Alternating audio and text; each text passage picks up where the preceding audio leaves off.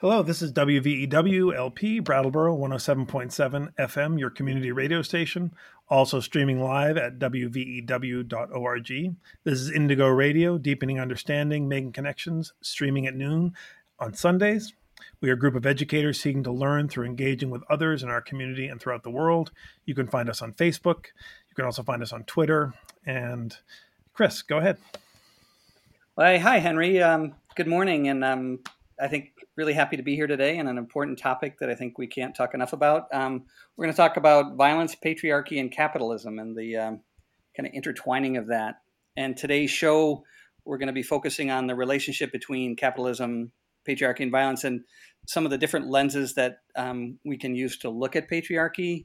We'll also delve into some present day manifestations of patriarchy and capitalism and the relationship of them.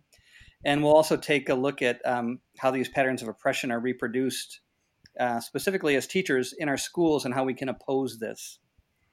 Great. Um, so we're going to start with just a quick introduction song. Uh, some of you might have heard heard of this song. It's um, "Un violador en tu camino," which is essentially, means uh, a rapist on your street, which is a pretty intense title. And um, this song became popularized, I would say, within the last year because there were a series of protests throughout Latin America where women were fed up with sexual violence and gathering in large numbers to resist and protest in the streets. And this song was kind of their their rallying cry against um, male patriarchal violence. So, Chris, do you have that queued up? Let's listen to that song for a little bit.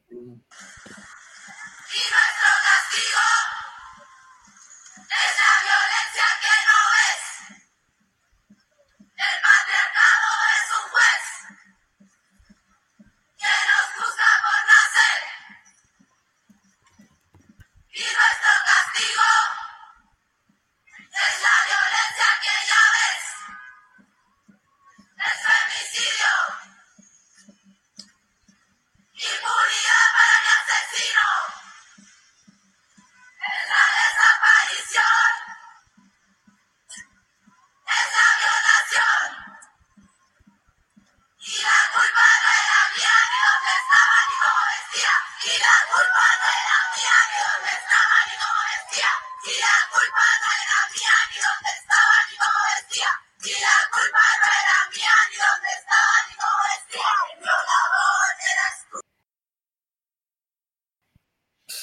powerful the video with uh, thousands and thousands of women in Chile um, marching in front of looks like the presidential palace.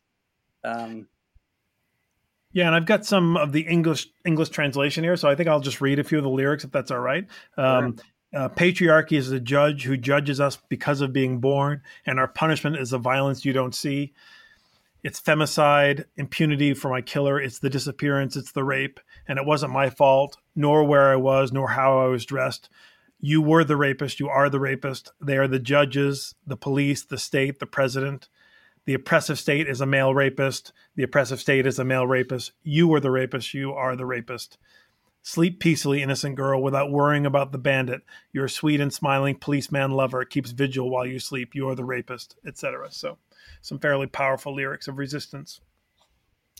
And we see it all over the world. Um, I mean, I know that in the news again, unfortunately, is the what's happening in Canada to Native women being disappeared, and certainly in this country, um, all over Africa, Asia. It's a it's something that I'm I'm glad we're just beginning to talk. Not glad that we're just beginning. I'm glad that we are talking about it today, and we will talk about it many more times.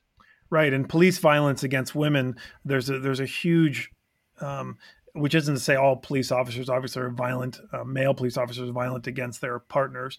Um, it's just that we know that the the rate is is higher than the the average um, for violence against women among police officers, and we had evidence of that even in local locally in Brattleboro. There's a police officers being violent to their partner and was let go from the police force. So, and that happened within the last month or two. And we certainly know that um, rape and violence against women is a tactic of war and has been for centuries. And um, it's also incredibly prevalent in our armed forces. Um, that women who are in the armed forces facing that, and the partners of of men in armed that are in armed forces facing that as well. And we also see it. It's been in the news um, recently, even today, uh, the selection of the first, or that not the first, the second v, female VP candidate, the first of color. Um, we saw in the news um, Alexander Alexandria um, Cortez talking about what happened to her on the Capitol steps and her comments, which were incredibly powerful, back to her colleagues about that. Um, and then today, the president marking the 100th anniversary of the 19th Amendment, which gave the women women the right to vote. Um, he granted a pardon to uh, Susan B. Anthony, for who was arrested in 1872 for violating a law that she said that she only men could vote, and she voted. Um, and she was ordered to pay a hundred dollar fine and court cost, which she refused to pay. Um, it's also controversial because she refused to do that, and she many speculate she wouldn't want a pardon, in particular from this president, but she wouldn't want a pardon from the government. She was very proud of what she did and in, in breaking the law and doing what she felt was right. Yeah, and I think um, you wanted to, Chris, speak about um, one of her contemporaries, Matilda Joslyn Gage, who's a, a lesser known suffragist, but um, who had her own story with, that was a little bit different than Susan B. Anthony. And so we're going to segue a little bit to. Do you want to tell us a little bit about her um, what she did? Yeah, she was kind of dropped from history, but she was very much a, a equal partner and a younger partner of Susan B. Anthony and Elizabeth Cady Stanton in the women's suffrage movement. And she had a split from Susan B. Anthony, who went on to become famous and known for her work. But uh, Matilda Joslyn Gage um, was very much a radical and very much um, one of the originators of this with Susan B. Anthony. They split over um, the role of the church in women's oppression. And Susan B. Anthony wanted to say that um, they were doing God's will by getting the vote for women. And Matilda Joslyn Gage proposed that um, the church has historically uh, and systematically been part of the oppression of women. And Susan B. Anthony thought that that wouldn't play well to the general public, and she shied away from that. And, and Matilda Joslyn Gage very much embraced that and said it's a fact that that's um, uh, the church has been very much responsible in part for what happens to women um, throughout the world. And in fact, um, the church, as she goes on to say, appealed to a barbaric conception that declared women to have been made from men, that women are first in the sin and commanded to be under obedience to men. Um, this is a quote from her holding it as chief tenet of belief in the inherent wickedness of women, the originator of sin and its sequence, the sacrifice of a God becoming necessary. The church has treated her as alone under a curse, for whose enforcement has declared itself the divine instrument. So, women's degradation under men dating back to the earliest um, writings of church history, and that very much split her from Susan B. Anthony. And so, um, very very important in the getting women's suffrage, but also advocating for uh, women's rights in general, um, and kind of a forgotten kind of figure in this is Matilda Joslyn Gage.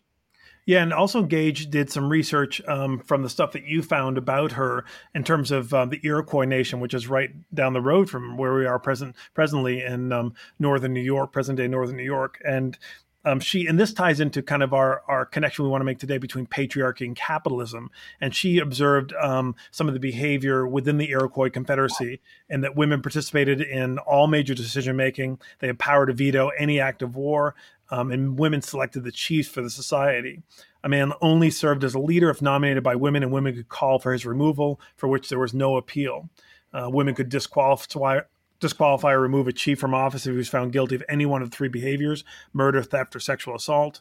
Um, and so it's interesting and that and when this happened when early european americans saw women at the table especially negotiating table for treaties they would often ask that women from the iroquois confederacy be kept away because it, it, it went against the kind of early capitalist patriarchy that was um, assuming control on these shores, and the Iroquois were confusing to the Europeans, um, particularly in the way they ran their economy and the role, the powerful role that women played uh, in the Iroquois Confederacy in terms of uh, the the the authority they exerted over that those communities. Yeah, it's it's. Um, I think the narrative that maybe um, lots of people have, including my students, that this is um, somewhat inherent in men and in the world that men do these things. Men are more aggressive and bold and in charge. And um, I mean, we have a long history in this land that we occupy um, of that not being the case. Um, and just that example of the Iroquois, but in fact, uh, the Iroquois Confederacy, but um, many native groups around our country, the same kind of practice of women being completely and fully involved in in every aspect of leadership and control in resources, um, and so that the the clarifying piece being that those were non-capitalist um, societies versus the Europeans who were a, a capitalist society as they came over. Yeah, and I, I want to digress slightly just because I earlier mentioned the, the rate of police violence um, in the homes. I'm sorry for taking a, a straight digression, but I did want to um, because I mentioned the and some of the figures from a, a recent article um, on a um, resource called Fatherly.com, which is quoting other academic sources that put um, the police brutality in their own homes against their um, in terms of domestic violence is 15 times the rate of the general population. So how can we have um, uh, these kind of patriarchal police forces, so-called policing domestic violence? The contradiction there when they themselves are perpetrators at such high rates um, of domestic violence themselves uh, kind of begs the question: How can that happen? So I just wanted to um, come back to that because I did mention it and didn't have the the stats initially. Great. Um, I, so I think we're gonna before we um, jump into a song break or after we jump into song break, we're going to have an interview with a PhD candidate, um, Anna Mullaney, who is also um, an Indigo Radio host and teacher in the Spark Teacher Education Program, among many other things, and works at the uh, Women Women's Freedom Center. But first, we're going to take a quick break and play "Talking About Revolution" by Tracy Chapman.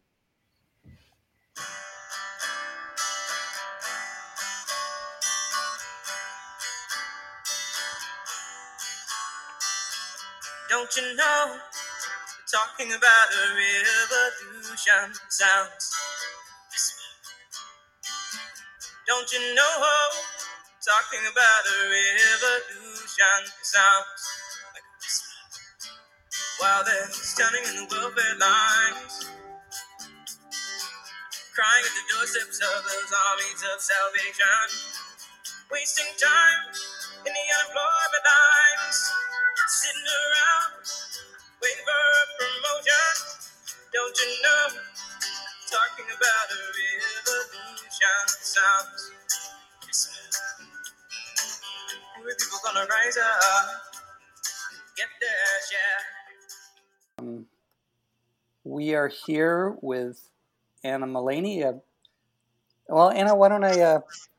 let you introduce yourself a little bit. Tell us a little bit about um, the work you do in your PhD studies. Yeah, sure. So I am in my, I'm entering my fourth year at UMass Amherst in the public health program. And I'm a doctoral student, and I'm also minoring in the economics department, which is a little unusual for a doctoral program. But um, with the program I'm in, we can minor in something. So I have a foot in the public health department and a foot in the economics department. And my work is really focused around rural poverty and violence against women. And mm. prior to starting my PhD, I had spent six years working at the Women's Freedom Center, which is the local domestic and sexual violence organization in Windham County, so in this area. And what capacity or what kinds of work did you do with the Women's Freedom Center? I did. So, all of us at the Freedom Center do the general crisis work. So, I did the crisis work, meaning answering the hotline, talking with survivors, doing anything from going up to the hospital for a sexual assault to doing paperwork for a restraining order. Uh, and then I also was the youth ad- advocate, which I did uh, workshops and small classes throughout the Windham County schools, mostly in I would say seventh and eighth in high school, and then I also did workshops on the college level, and they were all around uh, talking about healthy relationships and gender uh, and violence and everything in that realm.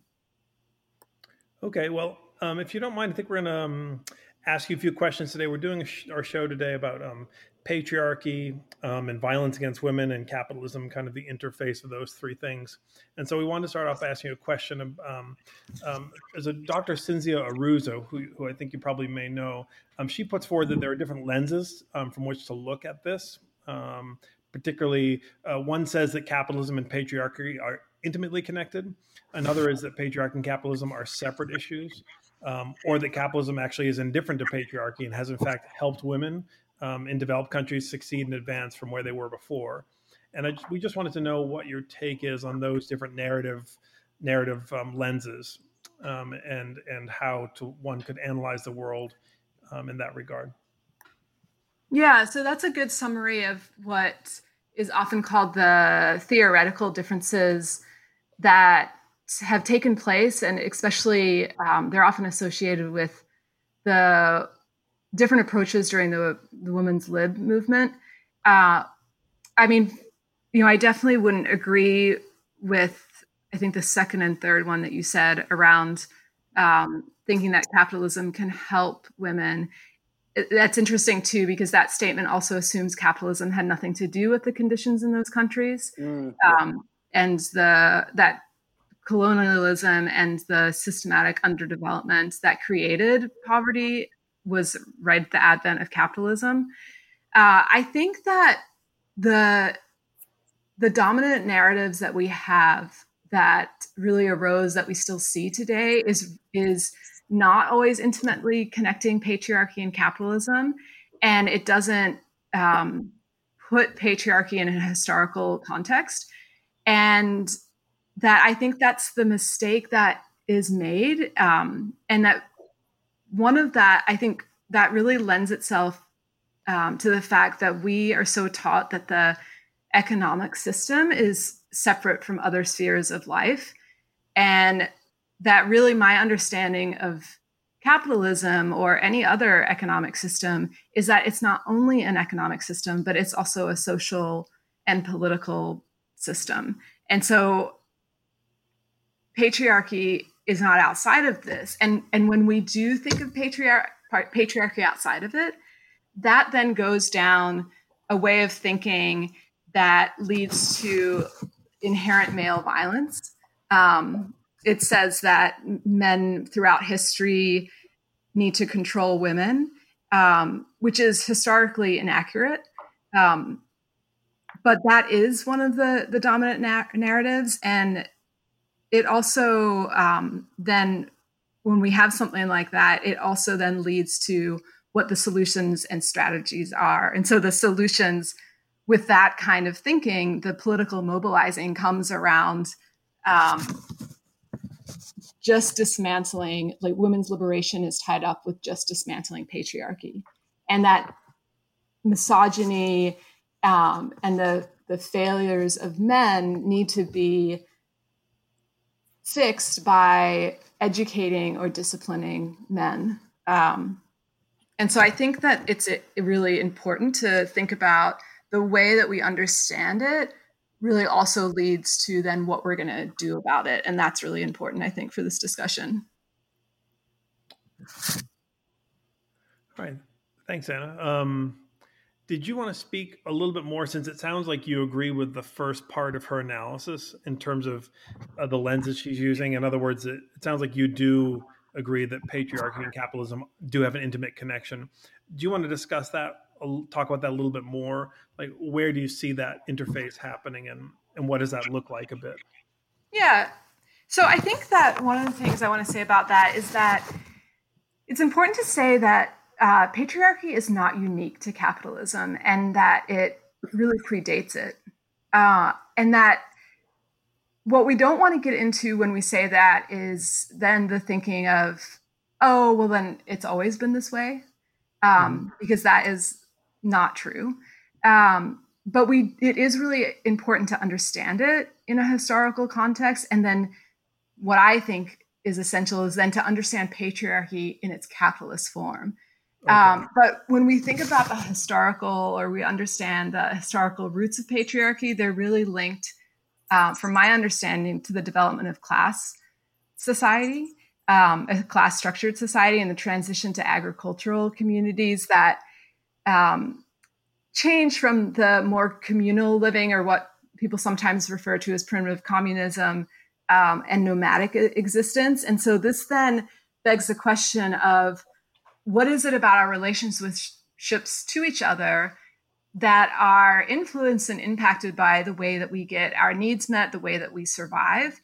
And that what we do know is that pre capitalism, um, much of the evidence indicates that women were tied to their reprodu- reproductive role, which linked them to the domestic sphere and what today are sort of known as feminized and um, subordinate positions. But when you look back, those did not have that, what I would say, qualitative nature. It was really just, I mean, even when you think about the first division or first sexual division of labor, is really the reproductive role, which is a biological fact of life that again didn't have a certain qualitative nature about it that made women less than. Um, and so then when it comes to patriarchy, it, the the, ine- the unequal or unequal relationships between men and women are really linked to the way that again our needs are met and production is organized. And so I think what would be helpful is just to um, talk a little bit, and I'll just touch on it, is that before the transition from feudalism to capitalism, which again was patriarchal, um, and land in, in the major way that this manifested was that land was inherited um, through the male lineage. Um, but the economy was organized differently. So it was an economy of subsistence. And what that means is that the overall labor and, and producing things was um, for the use and for maintaining the family and for community survival. Um, and so the peasants, serfs, they worked the land, they worked for themselves, and then they gave that also to the Lord and the manor of that land. Um, and the very violent process that happened um, in the transition from feudalism to capitalism completely transforms life and very much changed once again the conditions of women. And this is where we get into what I was saying and really stress is that we need to understand patriarchy within its capitalist form. And capitalism is a, a social, political, economic system that is very much defined by generalized commodity production and, um, of course, as we know, the introduction of wage labor, in which products are no longer just made for use, but therefore exchanged to be bought and sold. And so this that arrangement then structurally places men and women in different places. Thank you. And I wonder if so. Could you pull that out a little bit more? So you had in kind of looking at um, how um, patriarchy um, is within capitalism, and and you mentioned the relationships we have e- with each other. What are those present structures um, as you see it that continue this? Um, or, or in fact, maybe even exacerbate violence or uphold violence and oppression of women today. What are those kind of structures and systems? Yeah, sure. So, um, one of the things actually, Chris and I were just reading George Jackson, or Chris was reading George Jackson talking about slavery and economic system. And as you were reading, I was thinking about this and how it was connected also to this conversation. Very much. Um, and I think that this is a good example is that Angela Davis talks a lot about how during slavery, uh, and in the plantation economy, men and women were both seen as labor units. Um, and they were in, enslaved in order, the purpose in order to uh, produce profit for the plantation. Women also um, really held the brunt of sexual violence against them. Um, and that that was also used as a tool to repress them and control them. And and we see that throughout from from then till today. And i think it's pertinent also to today's conversation around state violence and police violence. So if we're thinking about the very structures that continue violence against women we can't forget that one police and one of the statistics i always see is that close to 40% of police uh, abuse their wives or partners, um, but also wow. police violence against women, just women being pulled over in cl- cars, um, sexual assaults happening within the prison system, and often this is happening to women of color, is really rampant.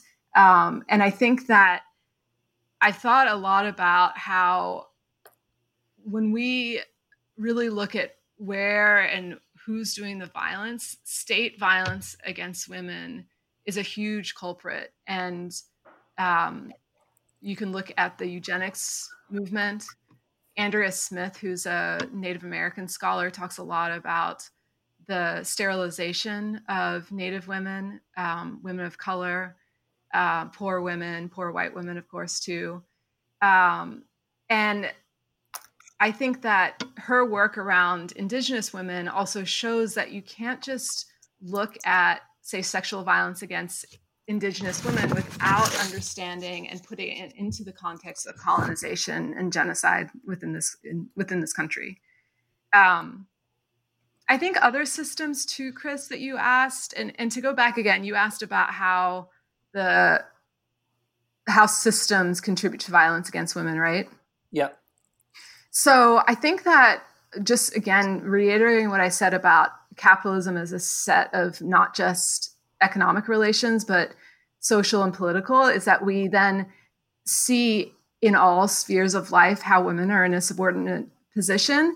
And, you know, I would also include activists and revolutionary groups in this too, because that ideology we all swim in. Um, mm. And one of the, or a couple or i think a, a good example of this is um, the welfare system and how the welfare system is this women are often very dependent on the welfare system um, yet it also works as a way to surveil them and punish them.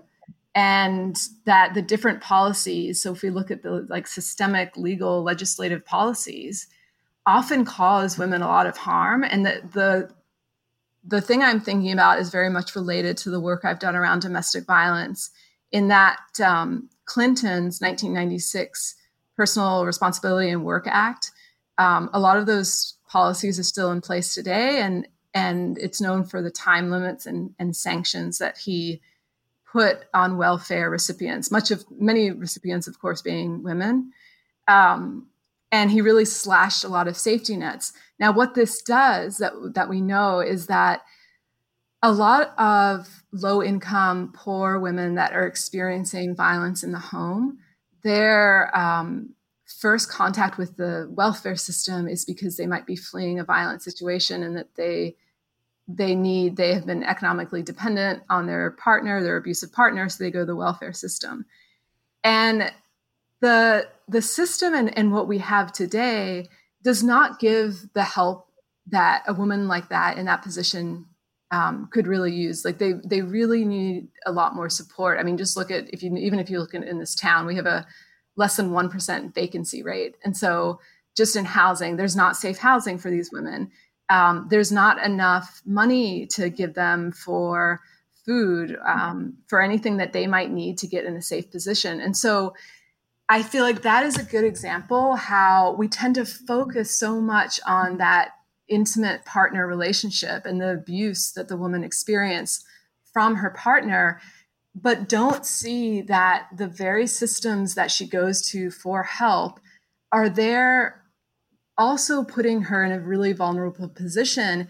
And oftentimes, what I know from this work is that women end up um, going back to an abusive partner or another way i've seen it is this what they call dangerous dependencies is that they may turn to um, prostitution mm-hmm. um, in order to survive Um, there might be drugs wrapped up in that, and they're put in extremely vulnerable situations. So I think that's a good example of showing how um, the failures of, of these systems that we live within also maintain that violence or, and can even increase the violence.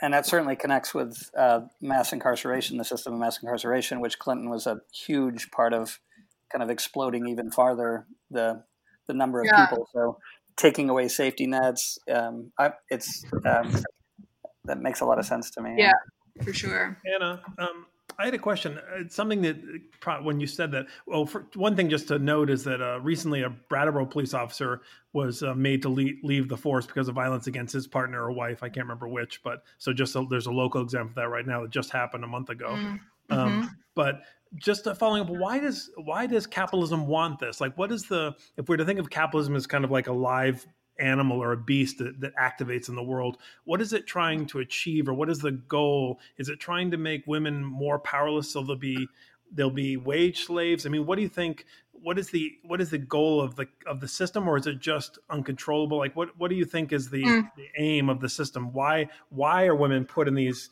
continually for as long as capitalism has existed these positions? What is the what's the motive there? What's the what do you think is underlying all that uh, I guess, I guess the way that I think about it is in the way that I understand the mechanisms of the capitalist system, which uh, capitalism doesn't,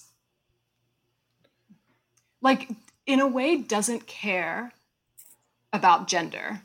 What they what capitalism cares about is um, a labor, like I said, like it's like thinking about slavery, like how men and women were both labor units. Um, but capitalism, capitalism does in ways depend on dis- divisiveness and um, division amongst and making categories of people right. Um, right. and so because in in that way what they can what the system then can do is say well women should be paid less as with children should be paid less mm-hmm. um, and actually if you look back at um, when if you if you and I think this could be helpful. So if you look back at the beginning of the Industrial Revolution, and if you look at the the working class, all of the members of the working class were pulled into production. So men, women were pulled in, children were pulled in, and women, like I said, because um, I think partly due to patriarchy being pre capitalist, so some of that ideology of women as less than were already there, and the work that they did was seen as less than.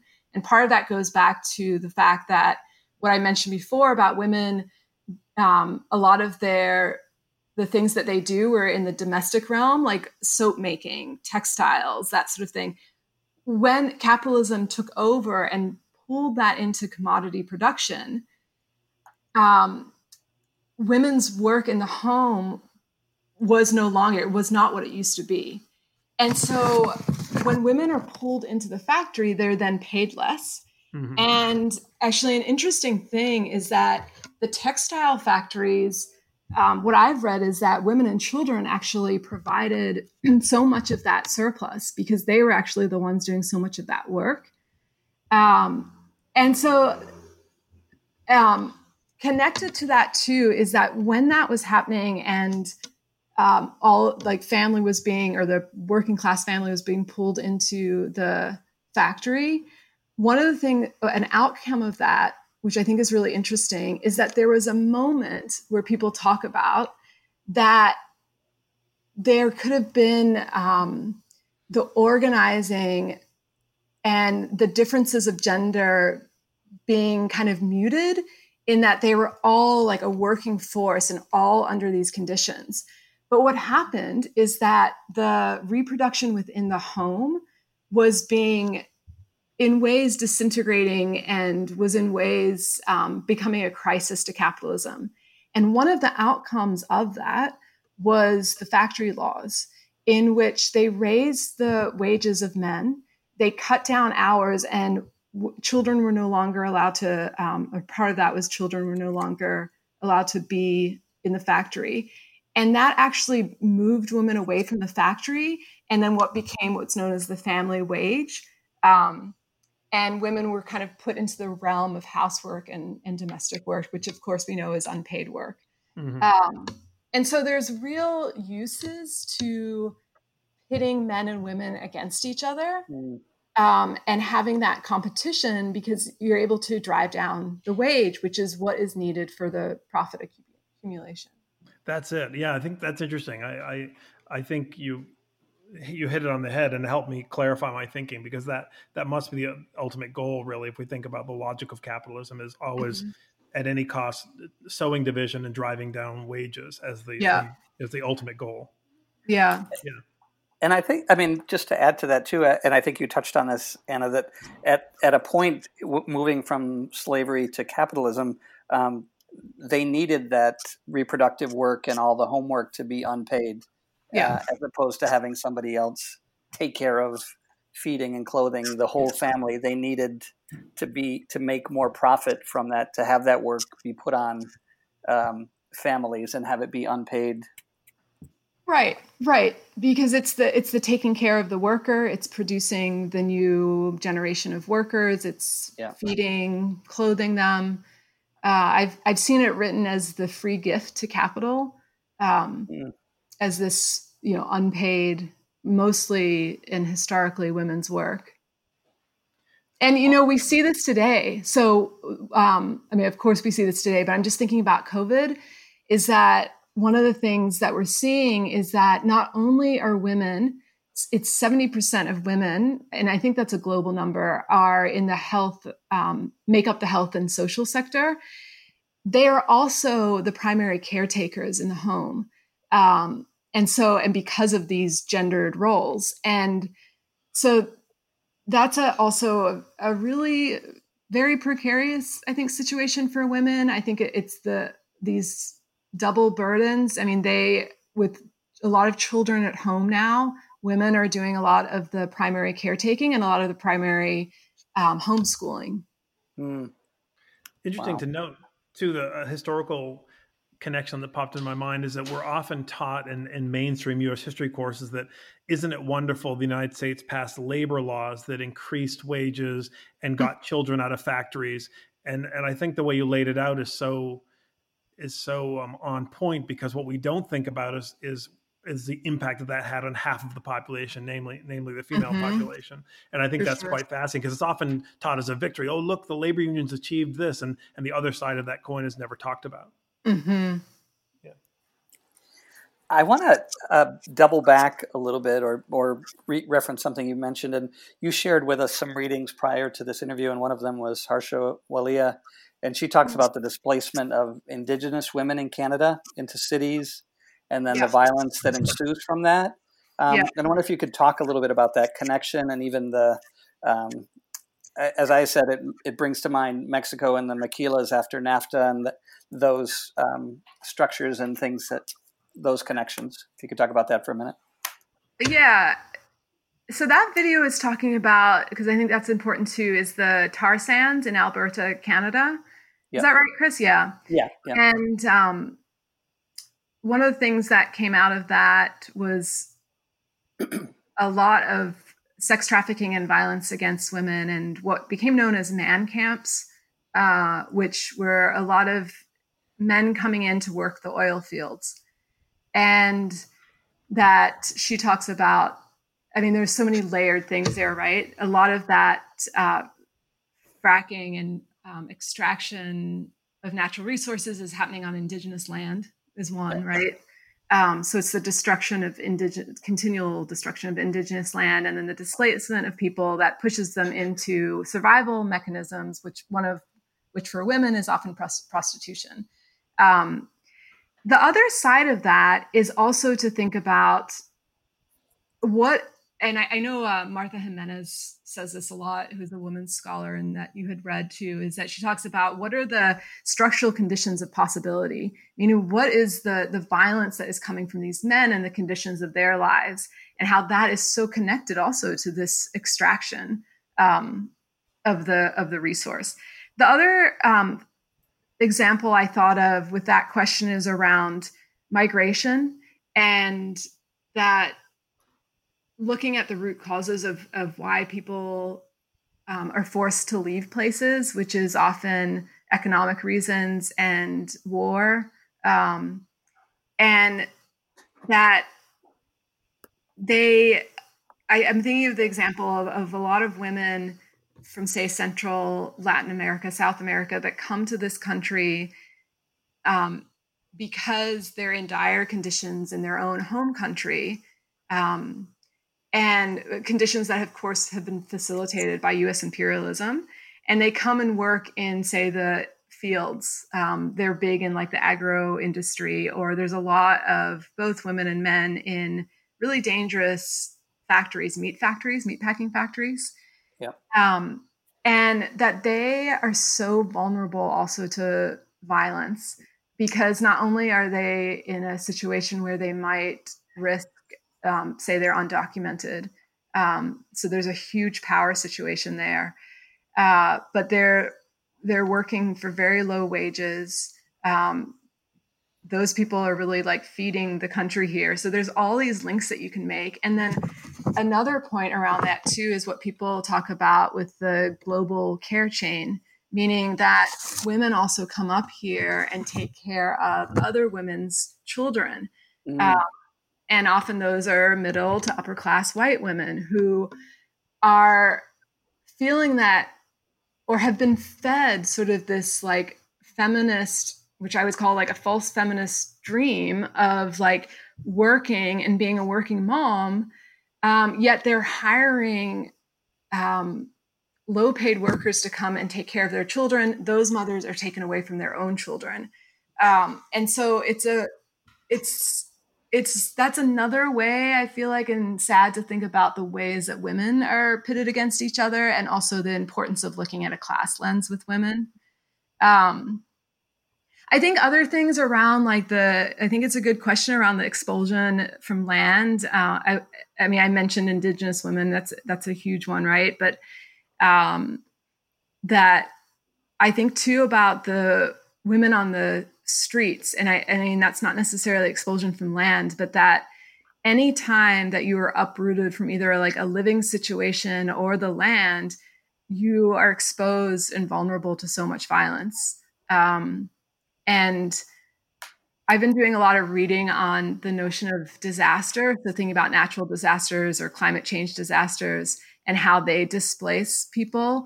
Uh, mm-hmm.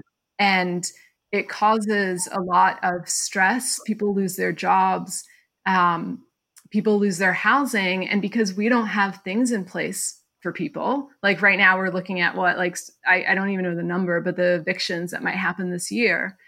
Um, and there's no sort of social safety net that that causes a lot of family um, disintegration. We know that. We know that uh, people that are there's a, a, direct link between low income and people that are on the brink that experience higher levels of domestic violence. And that's not to i think it's important not to say like oh that means like poor men are more violent. No it's that what are their situations that exasperate that? Um, which i think is the important question. So i think those yeah all those connections to like land housing all create conditions that um, can really bring on violence against women. Yeah, and it's all it's interesting because it's like the setup to begin with. So women are already under capitalism, underwaged, and already more vulnerable to the depredations of society. Mm-hmm. And then mm-hmm. when crises like this hit, it makes it it makes them even more doubly vulnerable. When they get evicted, they're facing they already were paying getting paid less and so their evictions make them and put them in a more vulnerable spot than than men, for example. Yeah, yeah, for sure. Um, we had a question for you about uh, this. Is um, we're drawing to a close. We're uh, uh, half an hour for interview, so we've had a lot of good conversation. Oh. We, we do want to know because it's a, it's a show of educators, um, people that teach, and so one of the questions we had, one of the final questions was, um, given the conditions of the U.S. education system, um, what tools do teachers need, whether that's elementary or high school, maybe even college teachers? What do, what do we need to teach and learn about patriarchy in the classroom that we're not getting or doing right now? And that's a huge question, I realize, but maybe just a couple of things that come to mind um, in that in that realm. Yeah, sure. So I think that, of course, the first thing is that we as teachers need to explore how patriarchy and misogyny shows up in our own lives. Um, I mean, it is in the air that we breathe. We swim in it, both men, women, people of all gender identities uphold patriarchy. It also destroys all of our lives. Um, and, you know, men are very much harmed from patriarchy. So I think that first it's like we need to see what we think about it because that then, of course, is going to come out in the classroom. Uh, I think that one of the things also that Martha Gimenez says, it, she talks about the observable observable phenomena, um, which is what we can see, and meaning the domestic violence or difference in wages um, or the ways that you see it in the classroom. You're going to observe a lot of, say, gender bullying or sexist comments, se- sexual harassment, boys calling each other faggot. Um, I don't know if I can say that on the air. Uh, so and I want to stress here actually is that the observable needs to be addressed. So it's important to have um, this larger political economic understanding of patriarchy. Uh, but we need to not forget to address also what's happening right in front of our faces, that we can make the conditions of women's lives, our students' lives better while we still stay committed to that longer struggle. Um, and I think that it, it's we need to hold all of that while we understand that women's emancipation can't rest on just the destruction of patriarchy. Um, we do need to address patriarchy, and that we do need to um, see all the ways that it comes out in the classroom because just in the sense that we should not be treating each other like this. And that we need to see then okay what then is our common struggle as humans together in this? And i think that it's um it's difficult. Like it can be difficult at times. And i think for women that have experienced violence um, and for you know, on the daily that girls are taught to hate themselves, that we're all really sort of tasked with going beyond our specific oppression and being able to like forge forward. But it's, it has to be a nuanced thing where um, it's a two, what I think of sort of like as, as a two tiered struggle. Um, Thank you so much. And I want to see if, if there's anything else that you wanted to share with us. Um, I think you've there's so many other possibilities for discussion, and I think hopefully we'll have multiple shows that um, delve with these topics. But if there's any other things that you wanted to share um, that we hadn't touched on that you felt were important. I'm just looking. I feel like you asked some really good questions here.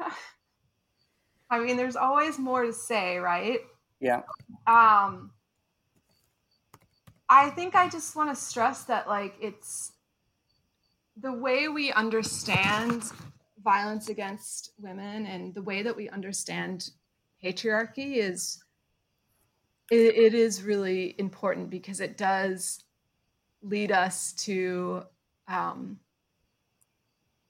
or it forces us to like make those links and those larger links that absolutely need to be made um, in order to have all of us living lives that are free from from violence and i think um, that is also key and that is what can hopefully build that solidarity um, between people again thank you so much um, henry any last thoughts or questions no, thanks, Anna, so much for um for doing that. Yeah, for, for sure. Yep. Thank you. Thank you. I'm excited to listen to all the songs you pick. and the rest. So that was a great interview with Anna. Um, thanks. We thank her for joining us and um, appreciate her insight into all the different subjects we touched upon. And so we're going to take a quick song break. This is a song by Lesley Gore, and this the name of the song is called You Don't Own Me.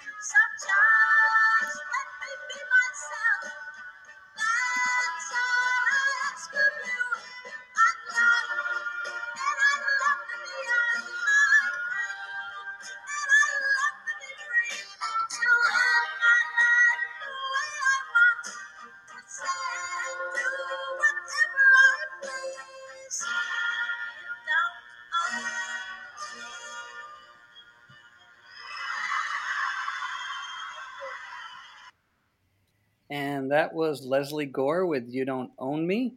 And this is WVEW LP Brattleboro 107.7 FM, your community radio station. We're also streaming live online at WVEW.org. This is Indigo Radio, deepening understanding, making connections, streaming at noon on Sundays and I think also Mondays and Thursdays. I'm not sure the exact times. But we are a group of educators seeking to learn through engaging with others in our community and throughout the world. Um, you can catch us on Facebook and Twitter. Um, and the views and opinions of this show are of the participants of the show and not necessarily of the radio station. So, Great. today we have been talking about um, the relationship between capitalism, patriarchy, and violence. We just had a excellent interview with Anna Mullaney. And um, Henry, you want to lead Sure. us into I, it?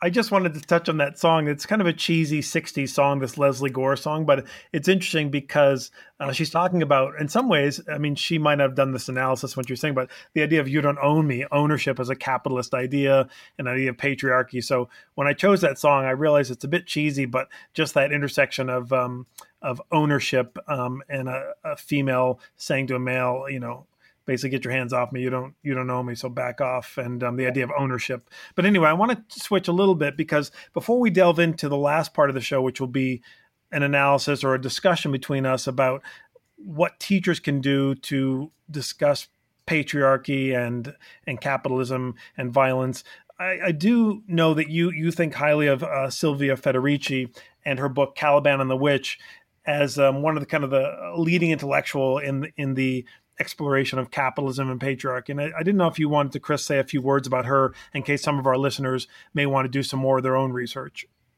Yeah, and I think she's one of many in the field, but she's certainly uh, just one of her books, Caliban and, and, the Witch, but many others. And she uses a feminist examination of this transition um, to capitalism, centering, and she talks about, and I thought this was really interesting, and this wasn't part of how I viewed it when I was growing up, but she talks about the witch hunts as a way to deepen um, our history of class struggle in this country and, and the violence that accompanied that. Um, thousands, hundreds of thousands of women around the world that were murdered um, during this time.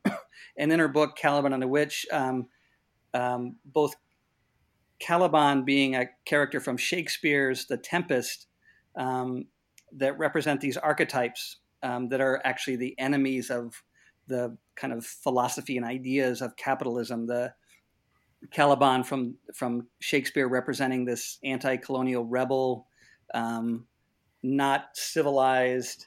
Um, he, he, also, in her words, um, represents a symbol for the proletariat or the worker of the world, um, and as a way to resist this logic of capitalism. And she also then talks about the witch, representing the embodiment of the world of the female, um, subjects that capitalism had to destroy um, this female power and symbols to be able to expand like it did.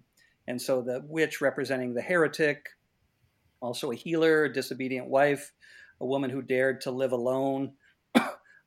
in um, literature, woman who poisoned the master's food and in, inspires slaves to revolt. And so she lays out in her book kind of the both um, li, um, history and literature, but also how it connects to the evolution of capitalism in the world.